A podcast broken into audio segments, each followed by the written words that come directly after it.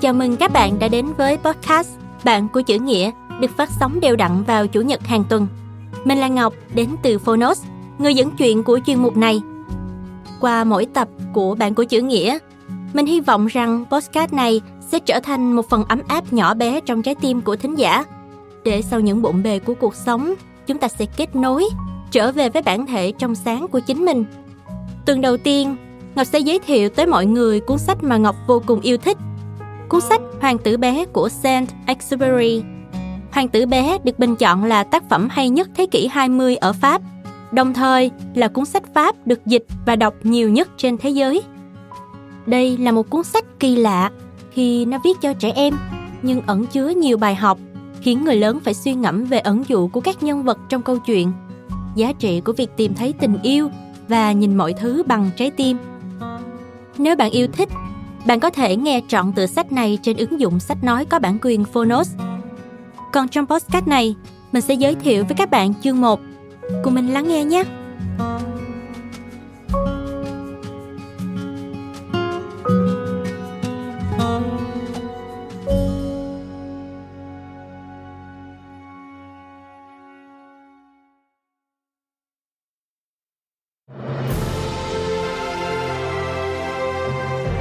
Bạn đang nghe từ Phonos.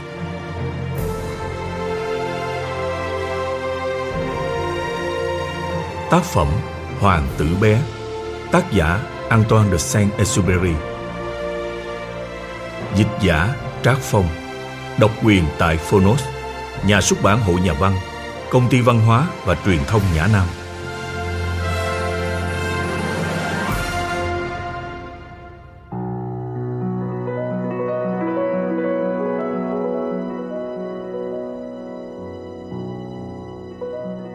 Antoine de Saint-Exupéry sinh ngày 29 tháng 6 năm 1900 tại Lyon.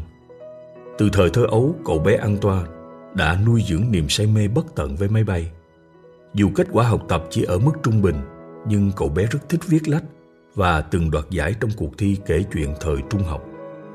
Năm 1917, Saint-Exupéry lấy bằng tú tài nhưng thi trượt vào trường hải quân sau đó ông thực hiện nghĩa vụ quân sự tại một trung đoàn không quân ở Strasbourg, rồi Casablanca.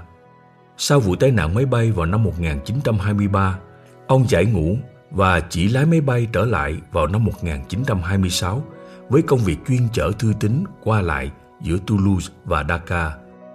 Chính trong thời gian này, ông xuất bản cuốn sách đầu tay L'Aviateur, Phi công. Tiếp đó là Courier du Sud, Thư phương Nam Von de Nuit, bay đêm và đặc biệt Terre Sứ xứ con người, giành giải thưởng của Viện Hàn Lâm Pháp năm 1939. Trong Thế chiến thứ hai, ông đã cố gắng đăng ký làm phi công chiến đấu, nhưng do nhiều lần bị tai nạn và sức khỏe suy giảm, ông chỉ được xếp ở lực lượng dự bị và đảm trách những nhiệm vụ nhẹ nhàng. Trong một lần thực hiện nhiệm vụ, ngày 31 tháng 7 năm 1944, Máy bay của ông mất tích trên không phận địa Trung Hải. Saint-Exupéry được công nhận là hy sinh vì nước Pháp.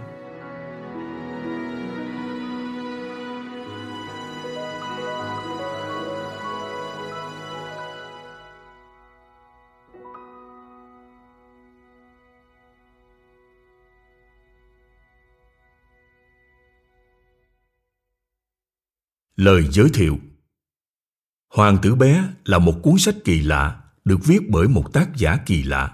Sang Exupéry đâu phải là nhà văn thường, mà là nhà văn phi công. Ông sáng tác Hoàng tử bé trong thời kỳ lưu vong khi nước Pháp bị chiếm đóng, khi ông không được bay theo đúng nghĩa. Nỗi đau ấy đã thể hiện thoáng qua trong lời đề tặng của cuốn sách tại ngôi nhà The Beavin House ở Long Island, New York. Ông đã ngày đêm viết và minh họa cho cuốn truyện với sự trợ giúp của bánh kẹp, trứng trộn, gin và tonic, Coca-Cola và thuốc lá. Ngôi nhà rộng lớn ấy cũng là nơi ông dễ dàng di chuyển ghế ngồi để đuổi theo ánh sáng cuối ngày. Chính cái nhìn trầm tư mặc tưởng của ông trước những cảnh hoàng hôn ở nơi đây đã trở thành phần không thể thiếu của hoàng tử bé với buổi chiều 44 lần ngắm mặt trời lặn trứ danh của cậu chàng hoàng tử. Chỉ vài tuần sau khi hoàng tử bé được nhà Renon and Hitchcock in tại Mỹ năm 1943, gần như cùng lúc gồm 260 bản tiếng Pháp và 525 bản tiếng Anh do Catherine Woods dịch. Tác giả của nó đã gia nhập lực lượng không quân Pháp mà chưa hề nhận nhuận bút. Ông cũng không bao giờ được nhận. Tuy thế, Hoàng tử bé vẫn mãi là niềm tự hào vô bờ của Saint-Exupéry và ông đã luôn mang theo một cuốn cho riêng mình để đọc trong suốt cuộc chiến tranh. Có thể nói, mặc dù được viết bằng một ngôn ngữ giản dị, dí dỏm, giàu chất thơ, hướng về tuổi thơ, nhưng Hoàng tử bé trong sâu xa lại là một cuốn sách đầy triết lý, suy tư dành cho người lớn. Trong thế giới sách vở, cũng khó có tác phẩm nào lại mở rộng phổ đọc về cả tuổi trẻ lẫn tuổi già thành công được như Hoàng tử bé. Tuổi trẻ đọc nó để nuôi mộng bình sinh, còn tuổi già đọc nó để ngấm nổi nhân sinh. Với những trang viết dịu dàng khó tả, cùng những bức vẽ màu nước nên thơ quá đổi, Hoàng tử bé thực sự là một án văn chương bất hủ, chạm tới bề sâu của tâm hồn con người. Một bài thơ thâm trầm, u uẩn, nhắc nhở về một thế giới khô cằn, đơn điệu, đáng chán, xa lạ và phi lý của người lớn. Khi hoàng tử bé trở lại chỗ cậu rơi xuống trên trái đất, nơi mà ở đó con rắn đang chờ đợi, cậu muốn bước tiếp một mình và cậu nói, hãy để tôi đi bước nữa một mình. Rồi cậu đã đi bước nữa và ngã xuống. Cái bước đi tối hậu ấy chính là chén đắng của riêng cậu. Một chàng hoàng tử ở nước trời, trót vì khúc mắc với một bông hoa hồng mà rớt xuống trần gian và nay đã tới lúc phải trở về. Hoàng tử bé vì thế khác nào là phúc âm về một chiên con, một hài đồng, ngạc nhiên tìm hiểu các sự vật hiện tượng trong thời gian bị đọa đầy xuống thế gian. Nhưng hoàng tử bé chẳng vì vậy mà yếm thế hay bi lụy. Trái lại, đó còn là tiếng cười vui tươi của một trí tuệ hồn nhiên như nhất. Hoàng tử bé bật cười thú vị trước mỗi kẻ cầu gặp trên đường chu du. Ông vua không thần dân Ông nhà buôn mở tài khoản sở hữu các vì sao ở ngân hàng. Ông hợm hĩnh luôn thích được hoan hô. Ông nát rượu và lối uống quẩn quanh bế tắc. Nhà địa lý không bao giờ đi đâu Cùng với các tri thức vĩnh cửu vân vân. Tiếng cười ấy đã cất lên Mà chẳng chút ác ý khó chịu. Hoàng tử bé chỉ cười vui Cười nhẹ nhõm Trước tất cả những ham muốn thống trị Sự mê say sở hữu thói tự cao tự đại, lối sống bê tha tất tị cũng như những khoa học quan liêu, vân vân. Cái cười vô chấp và thánh thiện ấy hồn hậu dành cho tất cả. Vậy nên đơn giản chỉ là người nào tức cười, người ấy phải chịu. Ngay cả là những người lớn, đối tượng bị cười nhiều nhất cũng có thể không cần phải ngượng quá. Dẫu không nhớ ra được trước kia mình từng là trẻ con, dẫu bây giờ luôn thấy những biệt thự tiền tỷ thì quá ư là đẹp.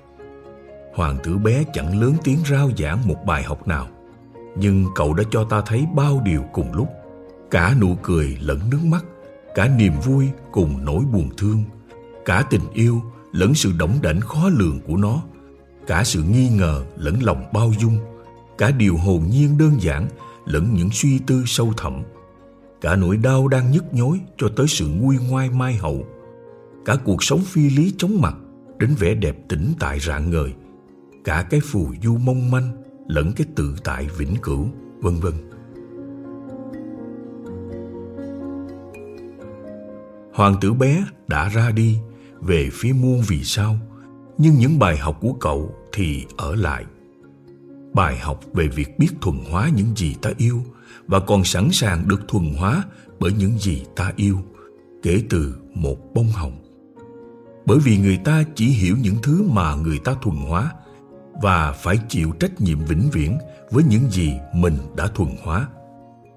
Dù bài học ấy ai mà biết được có thể khó khăn và khổ sở đến mức nào. Bởi một lẽ chúng ta chẳng phải từ trên trời rơi xuống mà đều là cư dân trên trái đất bằng đá hoa cương với biết bao nhiêu những quân vương nhà buôn người hộm hỉnh kẻ nát rượu. Bài học về điều cốt tủy chẳng bao giờ nằm ở vẻ bề ngoài, bởi vì người ta chỉ nhìn rõ bằng trái tim. Bài học về vẻ đẹp của sa mạc, bởi vì nó luôn giấu một cái giếng ở đâu đó. Bài học về các vì sao là 500 triệu cái chuông biết cười, cũng đồng thời là 500 triệu giếng nước. Hoàng tử bé vì thế chính là một tụng ca ấm áp chống lại hư vô, là một khúc ca hân hoan của hiện hữu. Vậy nên giờ đây, đối với chúng ta, những người phàm, những kẻ được lấy ra từ đất, rồi một ngày kia sẽ được đưa trở lại với đất. Các vì sao trên trời bao giờ cũng thật đẹp bởi một hoàng tử bé mà chúng ta chẳng nhìn thấy, nhưng luôn cảm thấy ở trong tim.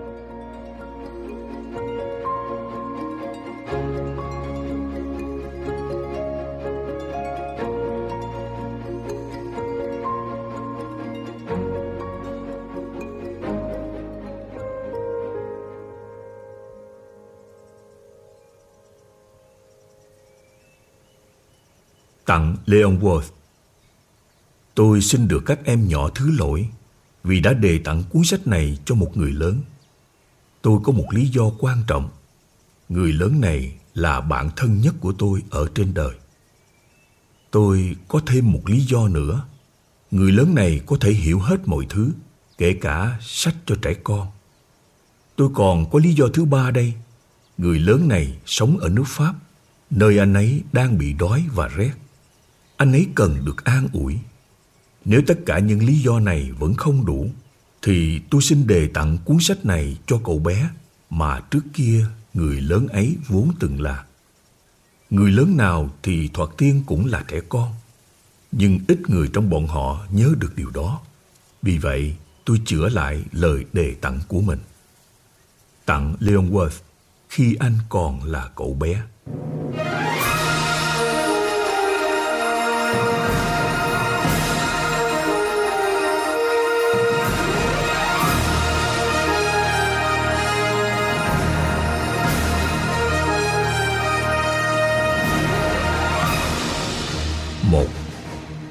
Hồi lên sáu Có lần tôi đã nhìn thấy một bức tranh tráng lệ Trong một quyển sách về rừng già, Tên là Những chuyện có thật. Bức tranh vẽ một con trăng Đang nuốt một con ác thú, Phía trên là phỏng lại bức tranh ấy. Người ta viết ở trong quyển sách đó, Loài trăng nuốt chửng cả con mồi mà không nhai. Sau đó, Chúng không thể cử động nổi Và cứ thế chúng ngủ luôn sáu tháng trời để tiêu hóa khi ấy tôi đã suy nghĩ rất lung về những chuyện hung hiểm ở trong rừng. Rồi đến lượt mình, tôi cũng đã vẽ được bức họa đầu tiên bằng một cái bút chì màu. Bức họa số một của tôi. Nó như thế này. Tôi chìa kiệt tác của mình cho những người lớn xem và hỏi họ xem có thấy sợ bức tranh của tôi không. Họ đáp, tại sao lại phải sợ một cái mũ? Bức họa của tôi đâu có vẽ một cái mũ nó vẽ một con trăng đang tiêu hóa một con voi. Thế là tôi lại vẽ phía bên trong của con trăng để cho những người lớn có thể hiểu được. Họ lúc nào cũng cần được giảng giải. Bức họa số 2 của tôi như thế này. Những người lớn khuyên tôi nên dẹp sang một bên cả bức vẽ trăng kín bụng lẫn trăng hở bụng mà chú tâm vào các môn địa lý, lịch sử, làm tính và ngữ pháp thì hơn.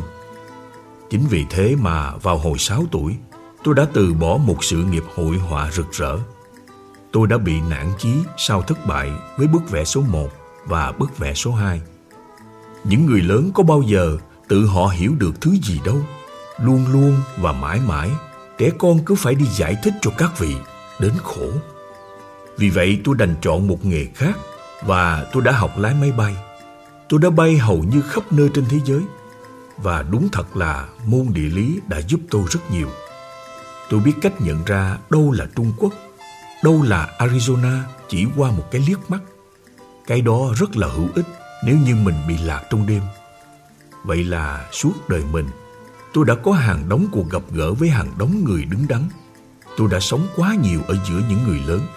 Tôi đã nhìn họ quá là cận kề. Điều ấy cũng chẳng cải thiện gì mấy quan điểm của tôi. Mỗi khi gặp người lớn nào mà tôi nhìn thấy có vẻ khôn ngoan một tí, tôi lại thử nghiệm với anh ta bằng bức vẽ số 1 mà tôi vẫn hằng giữ.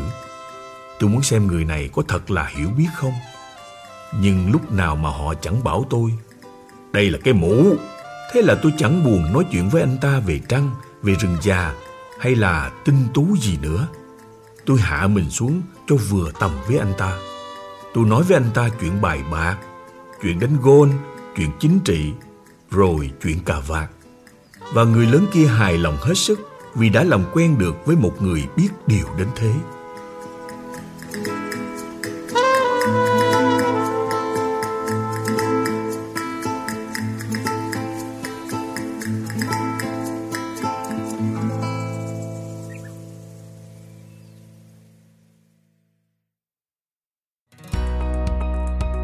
Bạn đã lắng nghe podcast Bạn của chữ nghĩa, một sản phẩm của Phonos.